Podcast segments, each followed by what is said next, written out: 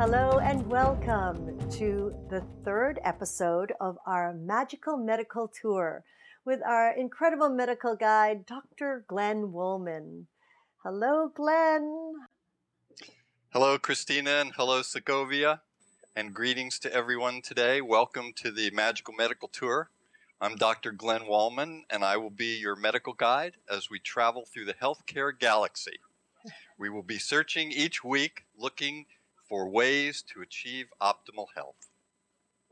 Today, today I was thinking about the Constitution of the United States, and in the very first sentence, there's a phrase that says, "In order to perform, in order to form a more perfect union." And I always think of those words, forming a more perfect, something more than perfect union. And my guest today embodies that in my mind. We look in healthcare today, many of the healers practice connections between body, mind, and spirit. And we try to link them for our purposes of our own healing and for the healings of our patients and clients. My special guest today has done more than try and make the connection. She has gone the extended limits in each of these paths, and it's her journey today that we will go on. I would like to introduce you to my friend and colleague, Dr. Radley Weininger. Welcome, Radley. Hello, welcome. Thanks for having me. Hello, Radley. Nice to. I, it's an honor to have you with us. Hello, Christina. So, Radley, normally as the medical guide for this show, I like to tell my special guest and for the sake of all listening the path that I'm choosing today. And what we will do is instead of our normal format of just asking you specific questions about a specialty, I think it's your journey that is important in the message that I want to come to today. And so we will go on your journey, starting with all of your training, and then we will look at your healing uh, for yourself if you would like to share that with us, and we will look at how you heal others. And at the end, if we have some time, we'll look at some special ways that you've tied it all together between body, mind, and spirit. So at the beginning, you decided to go to medical school. That's correct. Why did you choose medical school? Well, I think for um, two main reasons. One is I come from a medical family, generations of doctors. My mother was a doctor and I grew up with her. And basically our, her practice was in our house in Germany, in Düsseldorf. And so from age 11 on, I was, you know, the assistant, you might say. And, um, but I think mainly it was I really liked people and I liked helping people.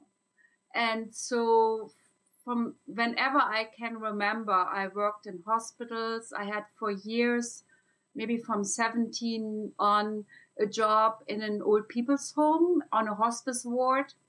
And I worked there for five years. And um, so going into medicine was quite uh, natural to me you know, the science part was a little bit, um, how would you say, not totally in, um, intuitive to me, but I always liked healing and I like people. You you took a little time off in medical school, which most of us don't do. We most of us once we get in there, it, it's so daunting with so much to learn that we want to make it move as quickly as possible. Uh, but you took some time off for another part of, of your healing process. Share that with us for a moment. All right. Um, after two years, you know, in Germany, it's six years pre med and med together. So after two years, I got quite sick. And um, in a way, it became so daunting that I, I felt I had to take some time off.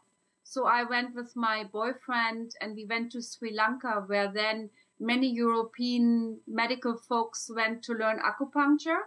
But what really interested me there was uh, Buddhism. I went to these dagobas, stupas, and I loved them. And I came across this wonderful old um, monk who basically guided me on on the right way, and I ended up uh, in a monastery there where I stayed for quite a while. I can and tell when you, you say, more, yeah. Mm-hmm. I'm I'm sorry. Uh, when you say quite a while, give us a, a, an actual idea of quite a while, because quite a while to some of us may be a week. Well, okay. Um, the first person I met was in Sri Lanka through quite a coincidence. I went down this uh, rainy road and there was this monastery. It said International Buddhist Center. And I rang this bell and this monk opened the door and he said, what do you want? And I said, I don't know. And he said, that's very good. And so I followed him and there was this very, very old monk sitting in this basement room and he said, What do you want? And he said, um, Why are you here? And I said, I don't know. I want to learn. And he said, Come every morning at 9.15. And I found out later that he was a very famous monk. So for a while, a few weeks, I came every morning at 9.15. And then he uh, guided me to um, a forest hermitage where I stayed for two months basically one 10 day retreat after the next. And um, there I stayed until my visa ran out and I had to leave the country for India. But I was there in this monastery for, uh, for two months. Beautiful. So you eventually made your way back and finished medical school, correct? Yes, I did. Um, and um, but I never stopped um, my meditation practice. I really so, was quite. Hmm? Yes. No, go ahead. Go ahead, please. I was quite an avid meditator then, so it was very much, you might say, ora et labora, pray and work. And um, so, yes, I finished medical school actually much easier after that. I was much healthier and recovered. Mm-hmm. Very nice. Uh, I'm curious, and maybe we'll have a chance later to find out why so many European medical students make their way to Sri Lanka in between their training. But so you finished medical school, and that gave you uh, an understanding and starting connections to the body.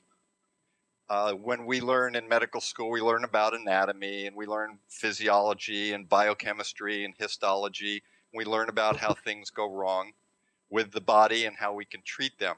But you had an opportunity now to go into some type of a specialty, surgery or pediatrics or something. Uh, but you didn't. You did not choose that path. When you finished medical school, where did you take your internship, and what did you decide to practice as your specialty? Well, I uh, did part of my internship, but I, as my internship, I took gynecology obstetrics, but I had the uh, vision and I had a friend who was a doctor in, in Düsseldorf who practiced side by side uh, gynecology obstetrics and psychotherapy because he felt so many women who came needed really both. And um, so that was then my dream to do that. So I finished my internship and uh, actually, I did a few months of that at Rancho Los Amigos Hospital in Downey, uh, close to Los Angeles area. And but then I didn't finish my specialty. That's when I came to America. And you decided to go into a completely other branch of medicine, medicine of the mind, I understand, right? Yes. Mm-hmm. When you were in medical school, you had a chance to continue to study the mind by going into psychiatry.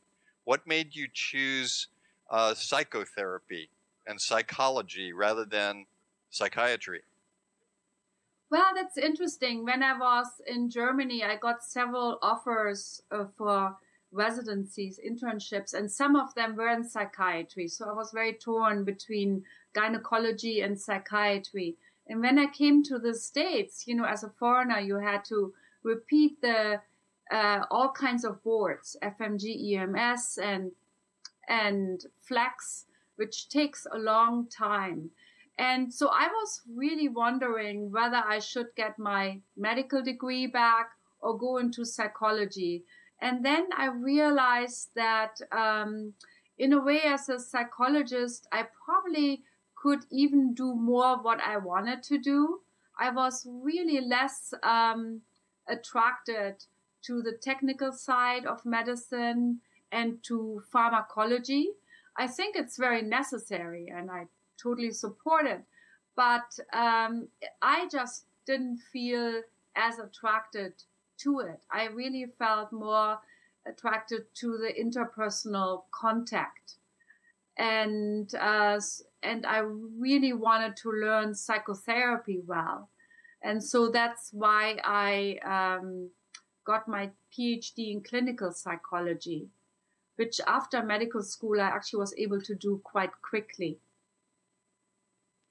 So now you're you are on three paths as I see it. You're on the path of the medical school and medicine with the body, the path of the mind with your uh, therapy and psychology, and you're also on the path of spirit with your uh, training in meditation, correct? Yeah, I would say uh, the body path is more in the background now. I think uh, what I learned in medical school and internship always will be with me, making a clear differential diagnosis, having my knowledge, which isn't totally up to date anymore, but still I, I know about the body. And then in the foreground, there is uh, more the psychotherapy and also meditation teaching. Now this this turns into something that you're doing clearly when people go on uh, journeys like this. A lot of it is about your own healing, but you've chosen not just to take care of your own healing, but you also look to take care of other people. So how do you coordinate all of the knowledge that you have and the continuing knowledge into let's take the first part. Let's take it into people that are healthy. When you have people that you're taking care of or that you work with that are healthy what do you bring into the whole process to help keep them healthy? Um, what do you mean with healthy? Most people who come to me have some sort of pain. You know, I think pain is what breaks the shell that encloses our ego, as uh, Kahlil Gibran says.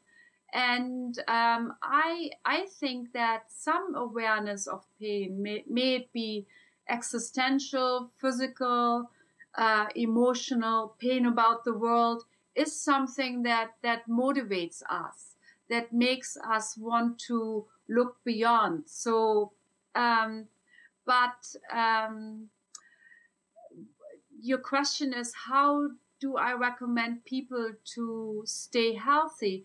So I think one is um, a side by side practice um, of an ongoing uh, practice, you know, like meditation, yoga. Um, I think we need an ongoing practice, whether we are on whatever continuum of health we are on. And then we need um, something we can use in the moment when we need it to have more equanimity, be more heartfelt, and to be more skillful. Does that make sense? Yes, of course it does. Uh, when you talk with people, and sometimes when I say uh, healthy people, a lot of times the people come to you when they do have a problem, but when you fix the problem, then they're healthy again. So I was really looking for once they get healthy again, how do they uh, a, a, maintenance program, so to speak. And oh. when you and when you speak about uh, a, a daily practice, you found that mindful meditation was that daily practice. Why do you connect the mindful meditation with healing from injury or illness? Uh, for several reasons. I think uh, first, uh, mindful meditation brings our mind and body back into its natural state, into a state where we don't agitate, where we don't obsess, where we are less uh, distracted and and pained. You know, where we have a place where we connect back to um, to our natural state, which I believe is a sense of equanimity, a sense of well-being. And I guess that was for me when I started meditating in a way the surprise when I was just sitting on my cushion long enough, then the clouds would pass by and there would be the sky. There would be underlying the sense of, of health, of wellness. So if I can teach people to come to this place when uh, you know the superficial debris settles down and underneath is the sense of wellness of peace of equanimity then um, it is incredibly um, refreshing. It's incredibly recovering really. And uh, i think it's a great resource. It doesn't cost anything. It's somewhere something we all can tap into all the time. So in terms of my clients that now are healthy or healthier, you might say there are actually quite a few because besides my psychotherapy practice, I have two uh, weekly meditation evenings and I teach quite a bit at a local retreat center. So many of my past clients come to these meditation meetings.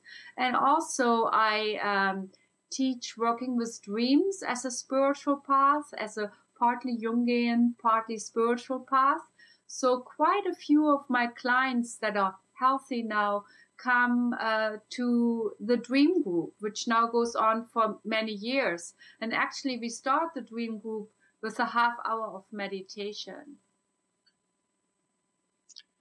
Wow, that's interesting. Uh, do you actually dream in the group?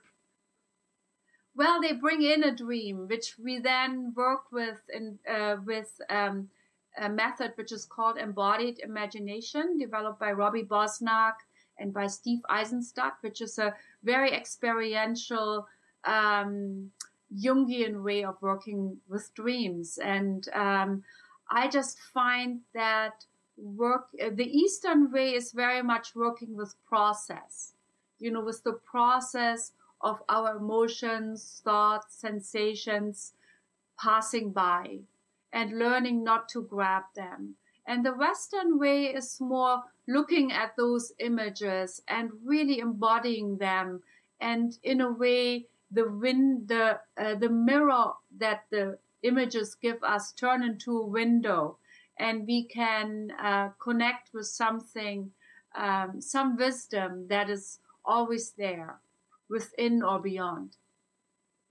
You mentioned uh, Robbie Bosnak. He was on the uh, last Yoga Hub World Conference oh. talking about sleep and dreams and the embodiment. So I recommend that anybody that wants to hear some of his talks uh, go back to the conference, the Yoga Hub yep. conference. So so now we move uh, from people that are healthy let's talk about people that are sick. As you said before, most of the clients that you have come in have some problem. And many of those clients are already being treated by someone else and maybe on medications, uh, even psychiatric, antidepressant. We're seeing so many people on anti anxiety medications, antidepressant medications, all to uh, work on the biochemistry of the brain neurotransmitters. So you have to take care of these people that are on those. How do you see that there's a difference in reaching to people into their minds that are on these medications versus people that are off these medications? That's my first question. And my second question will be do you try and get them off these medications? Okay, um, I would say that is really case by case. And I wouldn't put all the medications into the same box. You know, I think um, there's a real difference between anti-anxiety medications, which can really sedate people, and antidepressant medications, which for some people are quite necessary. I mean, I think that uh, um, some people who were having quite wounding childhoods, it is it's almost as if their neurotransmitter balances are set lower and their skin is thinner and sometimes quite unbearable. And so I can even see how um, at times um, anti some level of antidepressants and meditation and psychotherapy can work um, synergistically. And you know, sometimes um, people then can get off these meditations medications as they have an ongoing practice. But uh, I don't have like one fits all kind of stance. Does that make sense? Do you, yes. Do you see meditation as a medication? Well, um, you know, um, studies show that um, in a way, ongoing practice of meditation has a similar and synergistic effect with, let's say, antidepressants. You know, I think similar neurotransmitters might be affected. Also, we find that with ongoing practice of uh, meditation, there are uh, changes in neural pathways. So the mind can change the brain over a period of time. And let's say if people are so, um, let's say, agitated and wounded that it's hard for them to even work in therapy or um, to focus on meditation, sometimes a little bit of antidepressants can help them to be able to make use of meditation uh, or psychotherapy. So I think we really have to look at the individual person. When you and I don't want to medicate everybody. That's not what I want to do. But I do see that in some cases, when people are so wounded and so raw that they can't even sit still, then some very low level of antidepressants help. They have to re- be able to receive messages from the healers. And if they're so agitated or uh, anxious that they can't even receive the messages, sometimes I agree with you. They they have to at least be able to be settled enough so that they can even recognize potentially that there is a message coming in.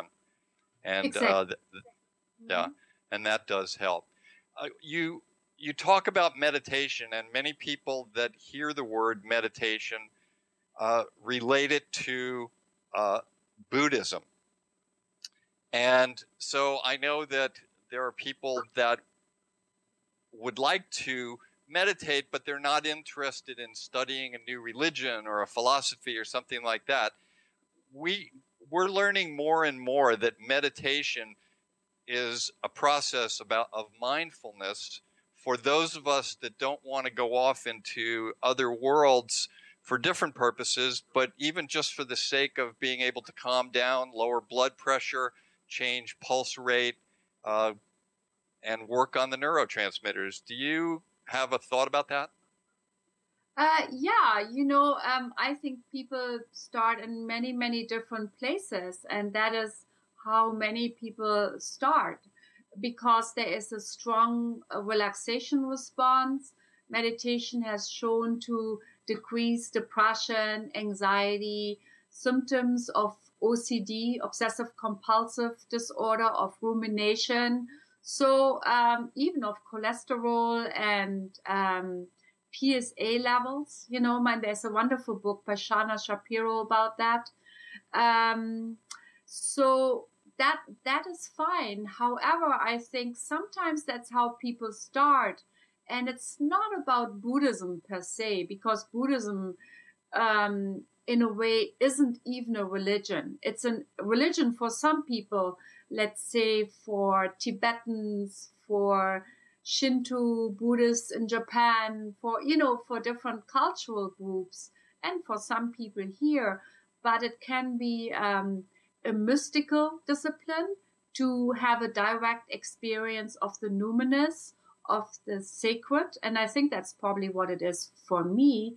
Then it can be um, to have better relationships. You know, so sometimes there comes a certain ethics of non-harming in, and this ethics is not to appease a god or to stay with scriptures, but it is more like, do you want to have it easy or hard?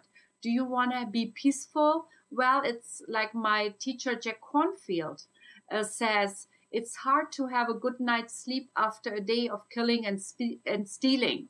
You know, so a certain ethics of non-harming is actually conducive to have, um, to be peaceful inside.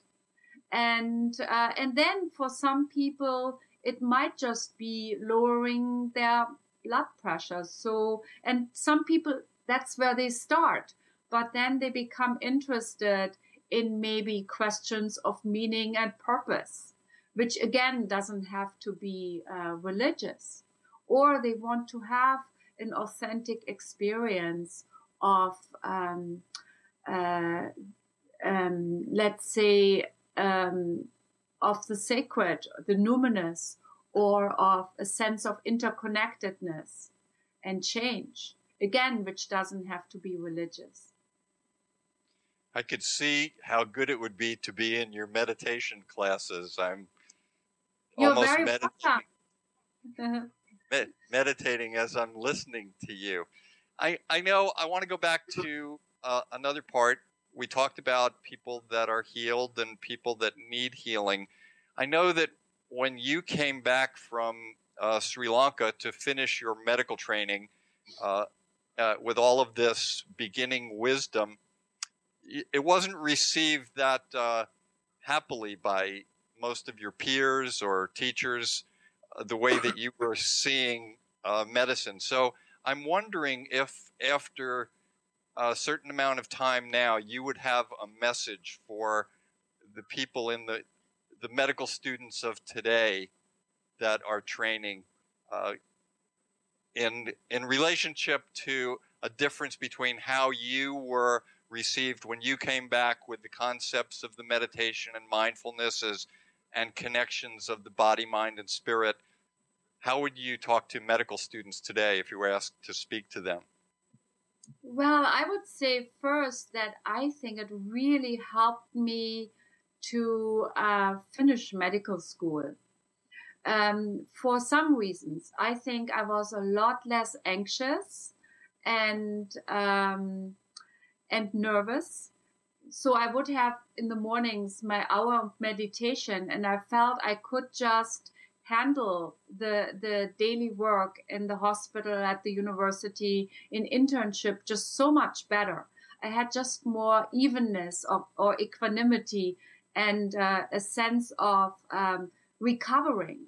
So I think just for me, it was uh, it was just black and white. I was very unhappy medical student before that, and I was quite a content medical student afterwards.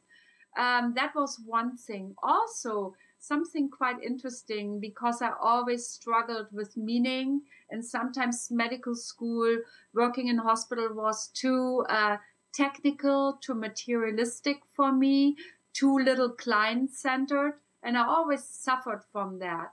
And um, for me, it was more like then it became in a way like um, being in medical school, working for the greater good. It was less personal. It was less about me and more about uh, something greater. And having it be less about me was really a relief because um, that uh, self-referencing can be uh, quite a burden and also less uh, am i good enough? Am i not good enough? How do i compare? So it was more about i do the best i can and and that is the best and i have to trust that in in a much bigger context. So it was a huge um, relief for me to uh, be a medical student intern and having and having that background. And I think nowadays it's actually more and more uh, accepted. It's like the hundredth monkey jumped. And uh, now um, I was actually voted, um, I got an award from the Santa Barbara Psychological Association a few weeks ago, uh, the Year Achievement Award for Mindfulness. And psychologists can be very conservative. So I was surprised. And I give yearly um, a talk at Santa Barbara Cottage Hospital, psychiatric grand rounds.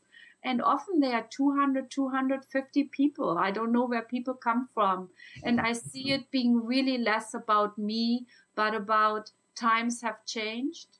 And when I go now to retreats to Spirit Rock Meditation Center in San Francisco in Marin, lots of medical students come and young stockbrokers and all kinds of people. You know, I started 30 years ago in 1981, so times have really changed. And it's evidence based now. I think medicine is very much into evidence based. And because of neurophysiology and uh, all the research that has been done by Shauna Shapiro and others, Richie Davidson, it's now evidence based. My husband and I had two years ago an article in JAMA Medicine uh, where mindfulness was um, a big part of it.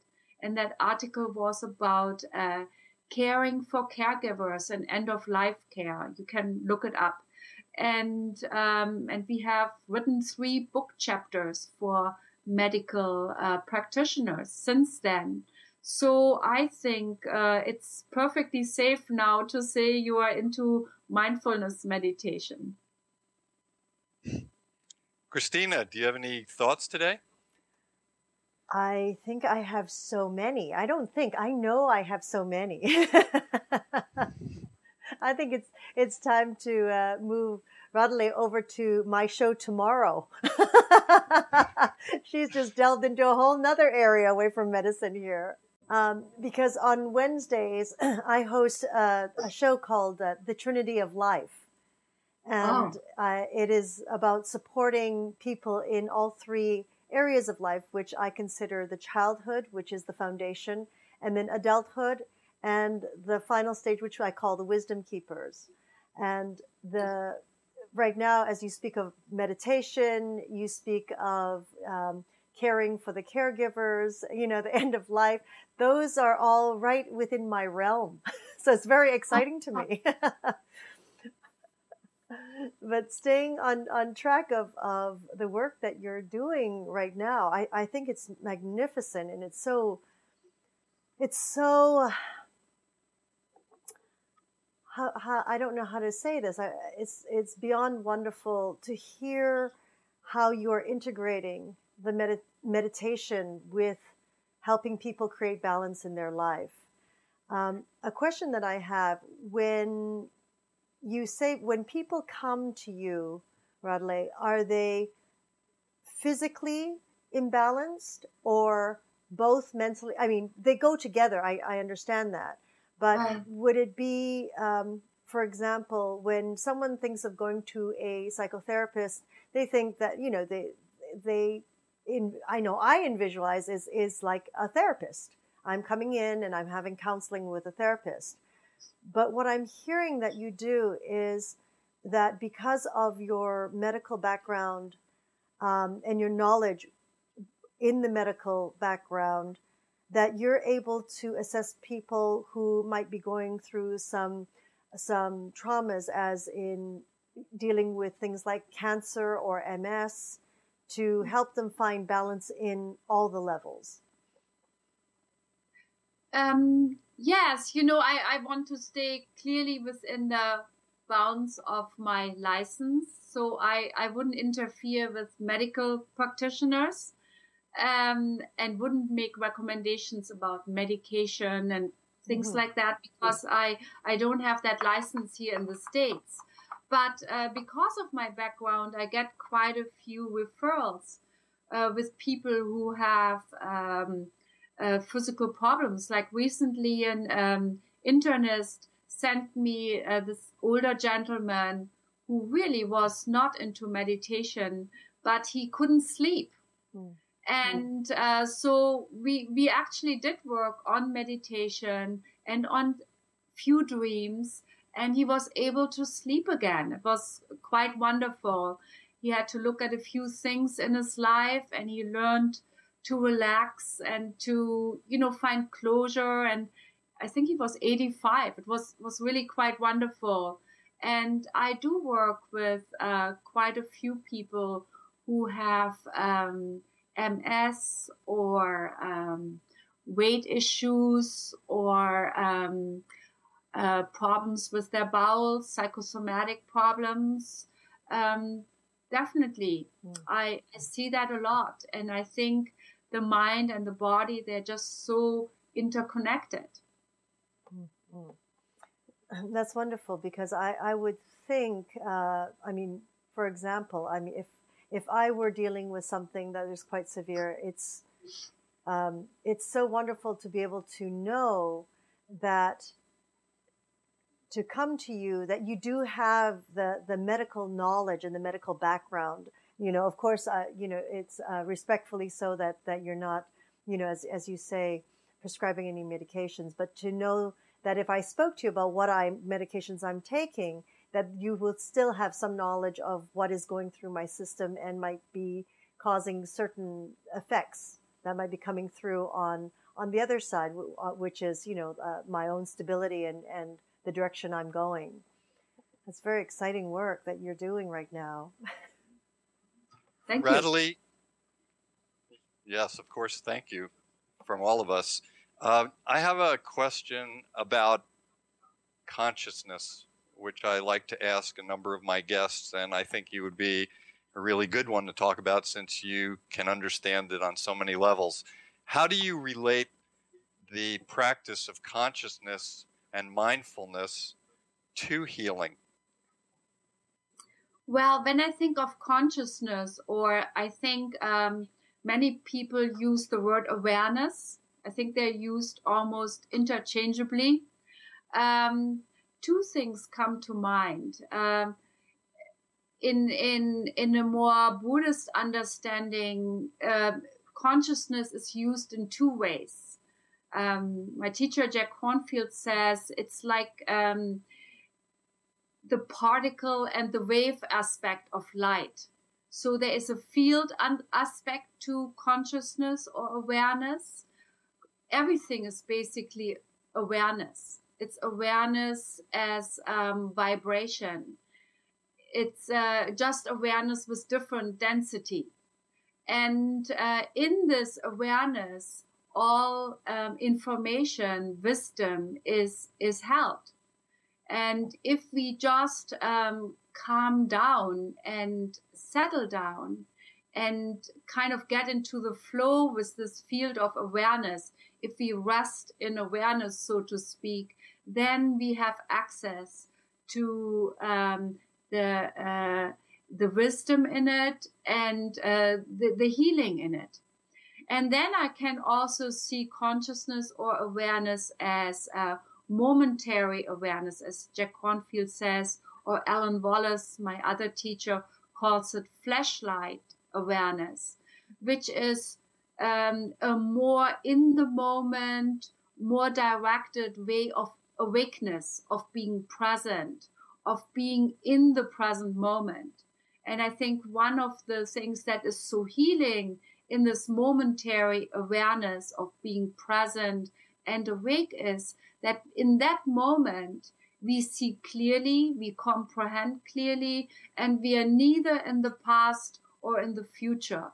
We are neither ruminating or planning or fretting or distracted. We are just present. We are here. And then it's, it's like a gateway. You know, it's like a portal. The present moment is the portal to, to the everything. Wow, that's great to think about that way. I don't know if I ever thought of the present moment as a portal. I, I think I was always too busy trying to be in the present moment to think that I would go anywhere with it. I always uh, ask my guests if if within their experience they have some kind of a health tip for all of our listeners, something that you've gained through your own personal wisdom path. So, do you have something you could share with us today?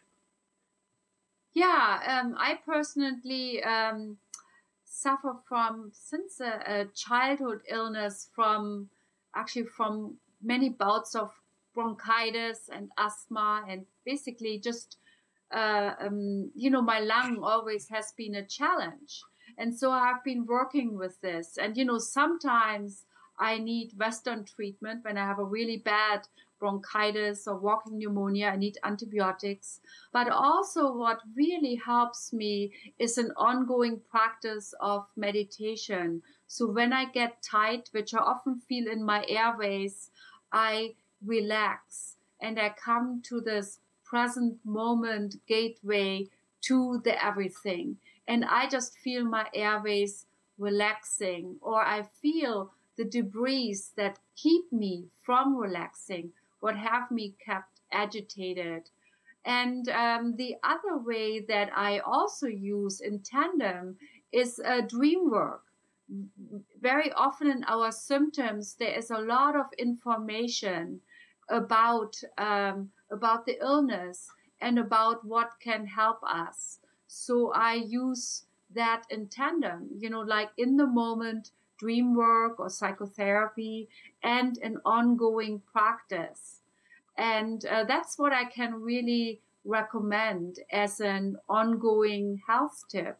Have your ongoing practice, awareness practice, uh, where you come regularly into the healing of the present moment, of mindfulness, and then um, as you need it, um, look at uh, the symptom in a more Western way via psychotherapy, via uh, dream work, or recently I'm working more with um, a program I developed cultivating emotional balance through mindfulness, which helps us to develop an ongoing practice, but also with what I call an emotional awareness worksheet to look when we get triggered and see what emotions, sensations are triggered, what old stuff from the past gets triggered, what urges to fix it, and how that leads us often into reactive behavior and to learn to bring awareness to that. And through developing an individually customized mindful pause, to learn to uh, have a different track towards a more, um, a greater perspective and a more aware and skillful way of dealing sometimes with tricky situations.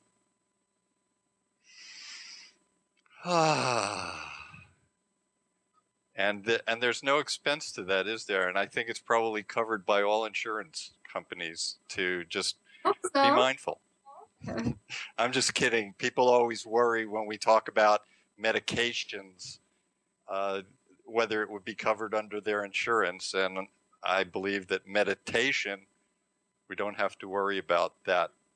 Speaking of that for a moment, one more question that comes to my mind.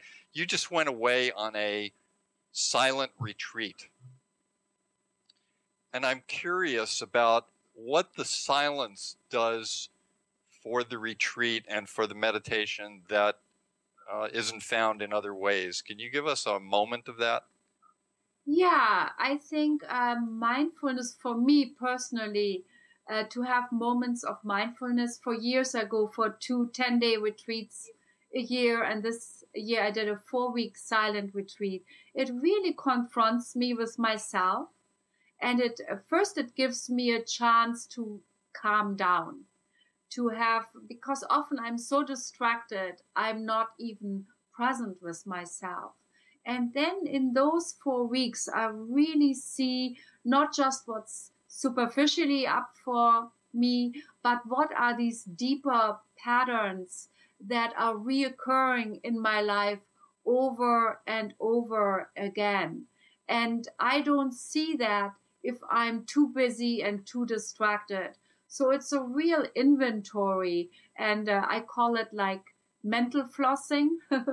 you know, like making my mind uh, kind of a, a cleanup period, and also the silence gives me the chance to tap into this field of awareness, which is basically like the sky behind the clouds.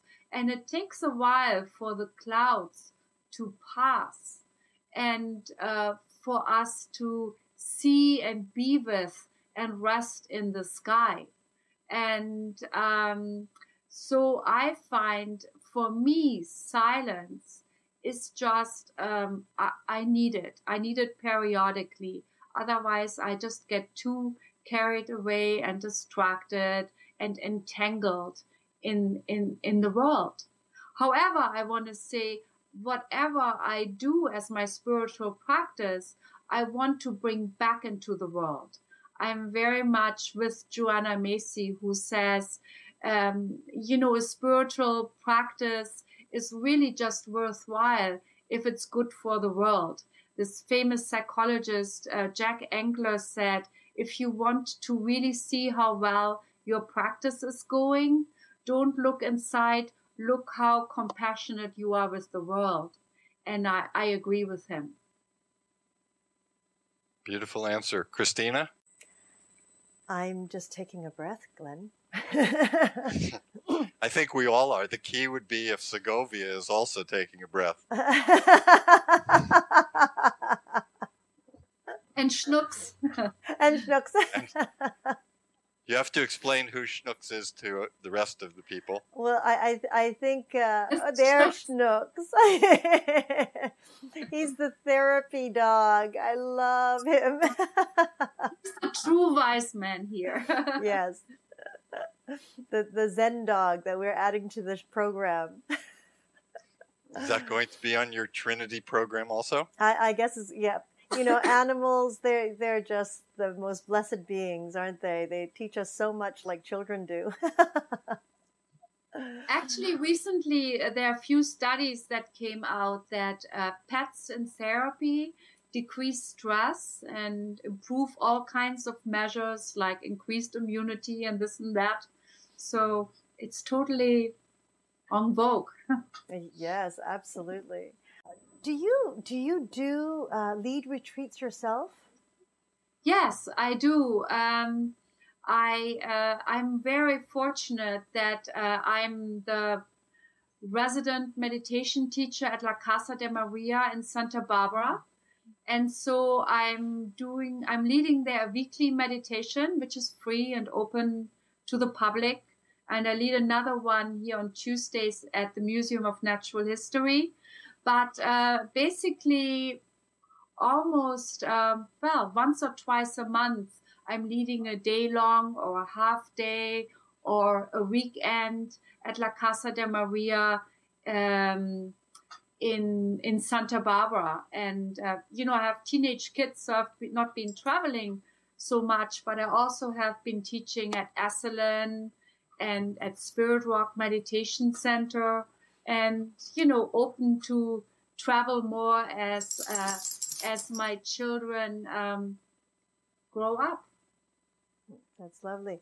So, um, and during your meditations, are they uh, are the form of it? Are they, is everyone sitting, or are do you have walking meditations with movement for those who can't sit still?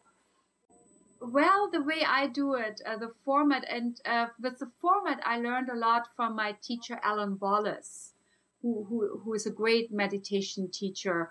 Um, I start with a 15 minute, sometimes 20 minute talk, you know, like instructions or a bit of philosophy, uh, some, some thoughts that are helpful, which also gives people a chance to come in late if they, if they need to. Uh, and then we do 25 minute carefully guided meditation. And I really believe in carefully guiding meditations for most of us because um, I just realized when I just let people sit there for 40 minutes or so, many leave. It's basically for uh, the ones that already are converted to the choir, you might say. And so I realized once, uh, since I very carefully guide meditations, um, people bring their friends. They come back and bring their friends. And then I also um, do a 15, 20 minute um, um, what is called metta or loving kindness or compassion meditation. Because um, with Jack Kornfield, I agree that we need to both in tandem develop wisdom and compassion. Um, also, you mentioned for those people who can't sit still. I learned from Alan Wallace that it's quite all right for people to lie down. So people bring their yoga mats. Mm and I'm one of them. I, I have a lot of back problems and I often like to lie down meditating. And it's important to kind of cue yourself to know that um, lying down is a meditation position. It's not sleeping. It's not being drowsy. It's not snoozing off, even though that might happen once or twice in the beginning. But you can actually train yourself to lie down and and be perfectly awake and present. And some people sit on chairs some people sit on cushions. I find that um, being uh, comfortable is really important. We don't do walking meditation during that time but i do teach people also walking meditation. And we do that during the longer retreats. Mm-hmm. lovely. Thank you. Oh I'm ready for the retreat, aren't you, Glenn? Uh, well, yes, of course. But uh, it would be so hard for me to be silent with uh, Radhule. I have so many questions, and I would want answers. I wouldn't want to uh, say, Why are you here? And I would say, I don't know. I want to ask questions. Well, there's a time sure. for everything. yeah. Oh, this is lovely. Thank you so much, Radhule. It was lovely to to talk to you too. I wish I could see you. well, yes. Hope, hopefully, we can. We will be able to do that in the near future as we uh, increase uh, momentum in the systems you know, the cyberspace, the virtual space is uh, becoming quite a platform now for everyone to communicate. And uh, the next thing you know, you'll be teaching your meditations like this. I actually do that. I teach a, a large group of um, people in healthcare and end of life care through the Sacred Art of Living Anamkara um, Institute. And uh, there I teach meditation over WebEx. So, yeah, it seems it's happening.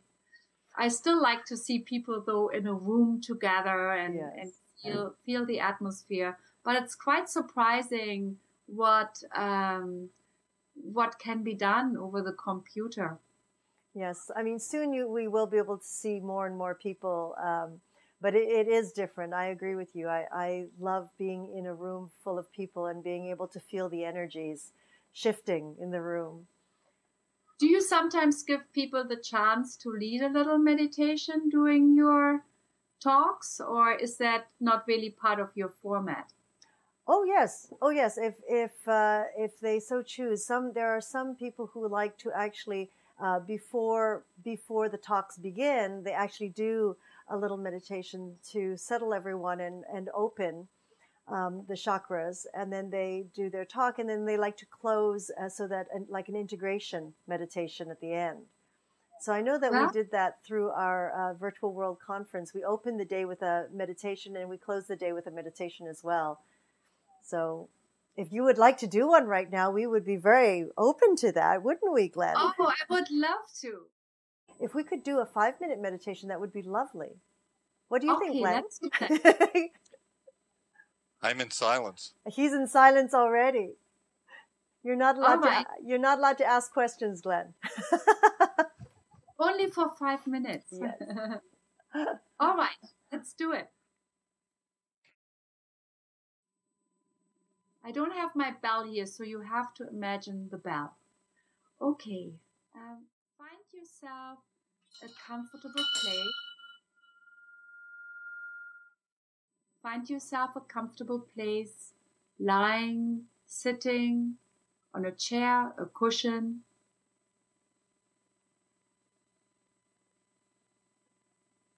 Let yourself rest in the sensations of your body.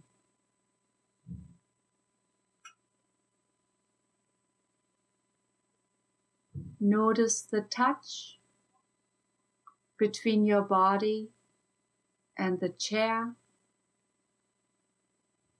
the ground.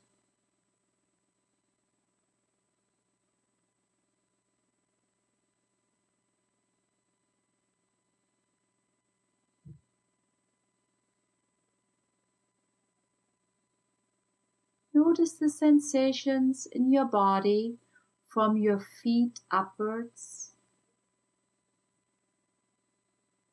And just notice what's going on.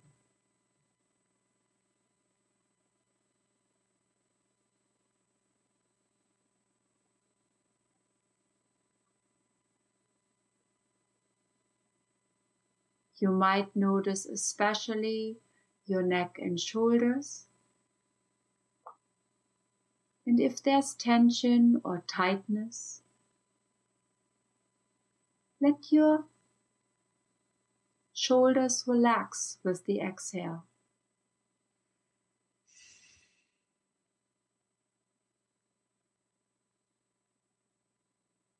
Notice your face where we often hold a lot of tension. Let your jaw drop with the exhale.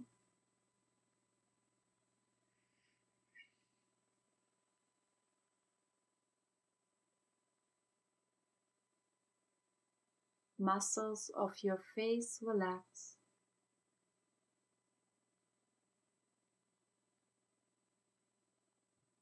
Eyes soften.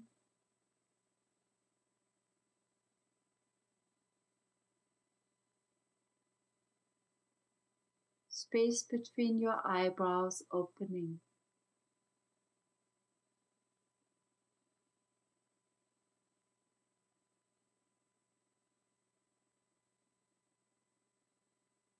and let your whole body be filled with presence, with awareness, with aliveness.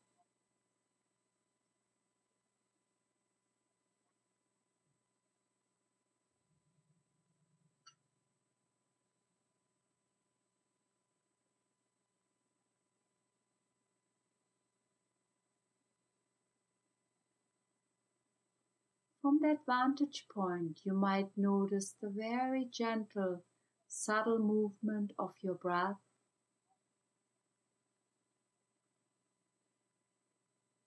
Following the natural breath without controlling or making it.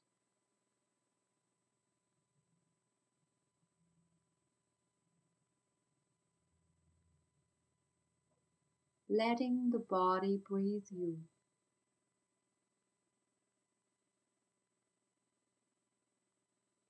Letting breath breathe you.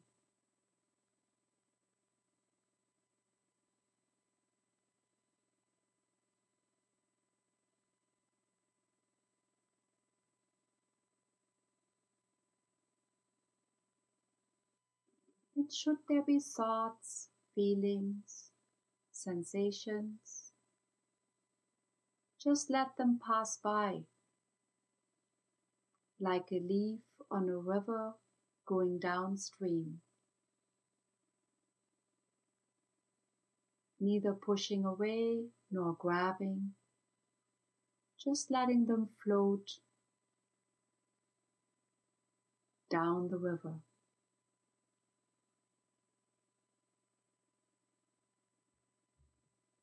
And always return to your refuge touchstone, the gentle movement of breath.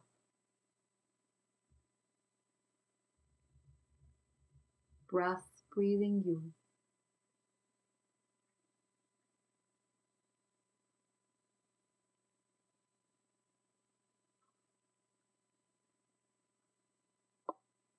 And hold yourself with an attitude of kindness, extending warmth and tenderness out to yourself. bearing with yourself with whatever comes up.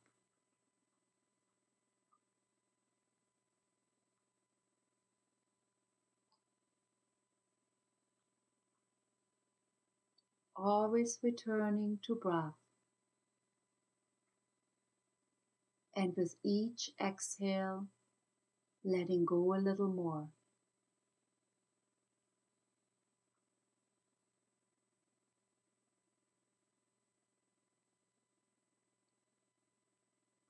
And again, let your whole body be filled with presence, with awareness.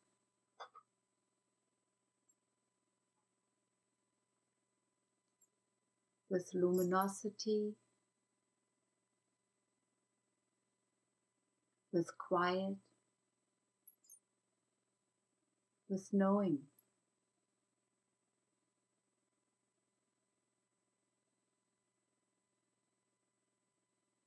being present with yourself,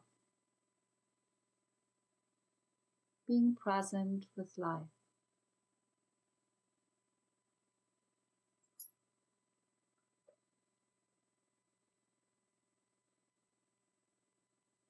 May the benefits of this meditation go out into the world and beyond.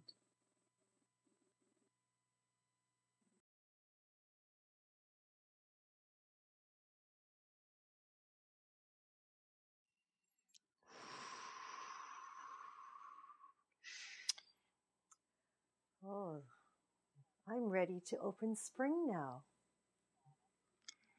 I have tears in my eyes. Oh, thank you, Adelaide. That's beautiful. Mm. Thanks for giving me the chance. Thank you. Well, I am completely grateful to my very special guest, Dr. Radhule Weininger, for sharing not only her wisdom, but her personal journey with all of us today. I would also like to thank all of my teachers and all of those that have helped me in my healing. And I look forward to meeting again with all of you in the Magical Medical Tour as we go through the healthcare galaxy looking for optimal health. And I wish all of you, until next week, optimal health. Thank you. Thank, Thank you, you, Glenn. Thank you so much for blessing us today, Radhule. And we look forward to having you back on the shows. I say shows. Thank you very much, both of you. Namaste.